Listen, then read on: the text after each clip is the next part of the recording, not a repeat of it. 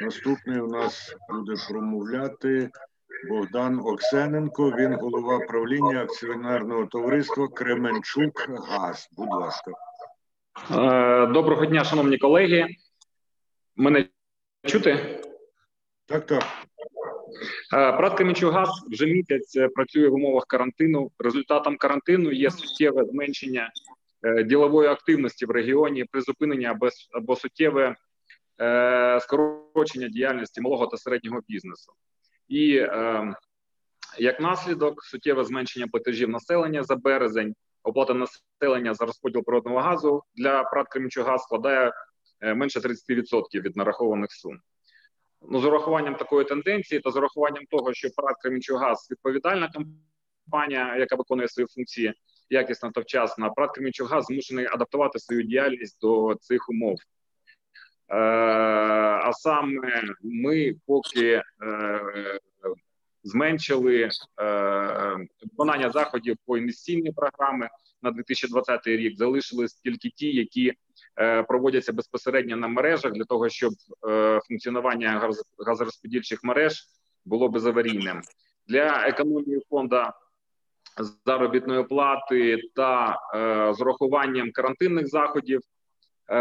Ми відправили 30% працівників підприємства на карантин у березні до кінця квітня 2020 року, незважаючи на поточну ситуацію, ПРАТ Кременчугаз Е, відповідальна компанія, тому виконує всі необхідні заходи для по підтриманню мереж та забезпечує безаварійне газопостачання. Всі регламентні роботи проводяться е, проводяться аварійні бригади, працюють у звичайному режимі з рахуванням необхідних заходів безпеки.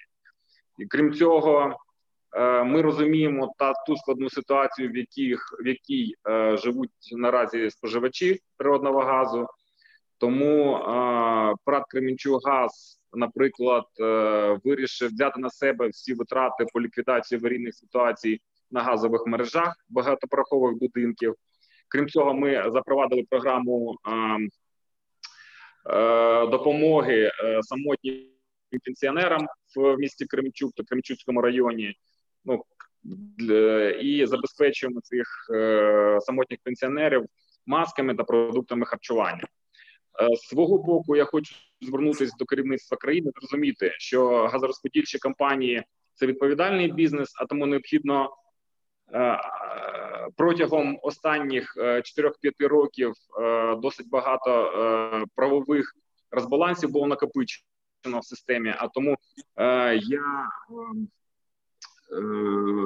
хотів би, щоб керівництво країни, врешті-решт, розібралось в нормативних розбалансах на газовому ринку, врахували складності в діяльності газорозподільчих компаній та вирішили ці, ці проблеми. Дякую.